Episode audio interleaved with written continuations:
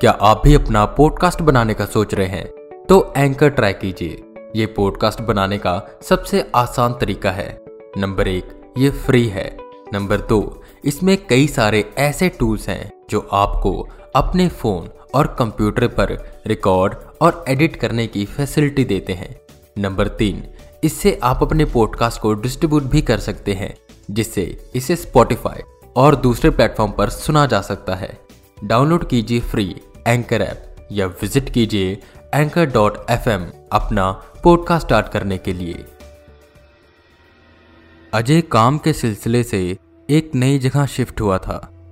वो एक मोहल्ले में एक घर किराए पर ले लेता है, जो उसे काफ़ी सस्ते दाम पर मिल रहा था। उसके आसपास के ज़्यादा घर खाली ही थे और वहाँ बहुत गिने चुने लोग रहते थे। जो लोग रहते थे वो बहुत अजीब थे। डरे सहमे से दिखाई देते थे। ऐसे ही एक दिन शाम को अजय घर वापस आया। तो उसके पड़ोस में एक अंकल रहते थे। वो बाहर खड़े थे। कुछ अपने दरवाजे पर टांग रहे थे। अजय उनके पास गया और उनसे बातें करने लगा। जिस पर वो अंकल बड़ी अजीब तरह से बातें कर रहे थे। अजय उनसे पूछता है आप इतना डरे हुए क्यों हो?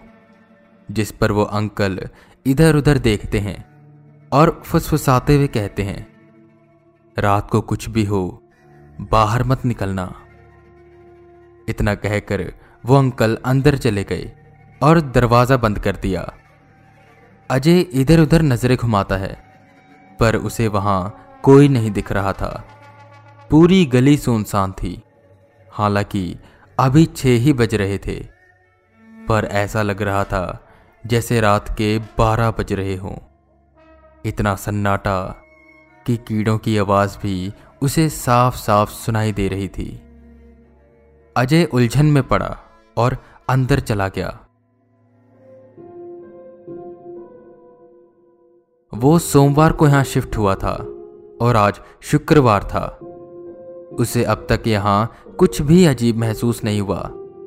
और ना ही ये वजह पता लगी कि यहाँ के लोग क्यों इतना डरे रहते हैं। खैर, रात होती है। अजय आराम से सो रहा था कि अचानक से लाइट चली गई। उसने फ़ोन में देखा, रात के एक बज रहे थे। गर्मी बहुत थी तो उसे नींद नहीं आ रही थी। वो लेटा बस सोने की कोशिश कर रहा था कि अचानक उसे बहुत से लोगों की आवाज़ें आने लगी। आवाज़ें चलने की। ऐसा लग रहा था जैसे बहुत से लोग कहीं जा रहे हैं, और यह आवाज़ उसे दूर से आ रही थी। वो लेटा सोचता रहा कि पता नहीं लोग इतनी रात को क्या कर रहे हैं, पर अब कदमों की आवाज़ नज़दीक आने लगी थी। और इन्हीं आवाज़ों के साथ अजीब अजीब आवाज़ें संग थीं। ऐसा लग रहा था जैसे उस भीड़ में से कुछ लोग हंस रहे हैं और कुछ लोग रो और वहीं कुछ अजीब सी चीज़ें बदबता रहे हैं। ऐसा लग रहा था कि जैसे वो भीड़ उसकी गली में आ गई है। आवाज़ तेज़ होती जा रही थी। और जैसे जैसे वो आवाज़ नज़दीक आ रही थी, अजय को अजीब सी बेचैनी हो रही थी। आवाज़ उसके घर के सामने से आने लगी। अजय ने खिड़की के पर्दे हटाते हुए बाहर की ओर देखा तो लोगों की भीड़ कहीं जा रही थी। अंधेरा था तो वो साफ़ साफ़ देख नहीं पा रहा था। खैर, भीड़ चली गई। और पूरे दो बजे लाइट वापस आ गई। यह चीज़ थोड़ी सी अजीब थी, पर अजय ने ध्यान नहीं दिया। हफ़्ता बीता, फिर शुक्रवार आया। रात के एक बजे फिर से लाइट चली गई। अजय उठा, उसे अब कुछ न कुछ गड़बड़ लगने लगी। गर्मी बहुत थी और बाहर ठंडी ठंडी हवाएँ चल रही थी। वो छत पर जाता है। उसने सोचा, हवा भी खा लूँगा और अगर वो भीड़ आई तो उसे देख भी लूँगा कि आखिर क्या करते हैं ये लोग इतनी रात को. ठंडी ठंडी हवाएँ चल रही थी। चाँद भी पूरा निकला था। सब कुछ काफ़ी सुंदर लग रहा था कि तभी फिर से आवाज़ें आने लगी, जैसे पिछले शुक्रवार को आ रही थी। वो भीड़ उसकी गली में आई। अजय उनकी तरफ़ देखने लगा, जहाँ करीबन 18 से 20 लोग थे। वो धीरे धीरे आगे बढ़ रहे थे, पर उनमें एक अजीब चीज़ थी। उनमें से आधे लोगों के मुँह पर एक अजीब सी मुस्कान थी और आधों पर उदासी। और ऐसा लग रहा था कि जैसे किसी ने उनके चेहरे पर मुस्कान और उदासी चिपका दी है। इसके अलावा उनके चेहरे पर कोई हाव भाव नहीं आ रहे थे। वो बस आगे बढ़ते जा रहे थे। न उनकी पलकें झपक रही थी और न शरीर में किसी और तरह की हलचल हो रही थी। बस एक कदम ही थे जो धड़ धड़ करके आगे बढ़ रहे थे।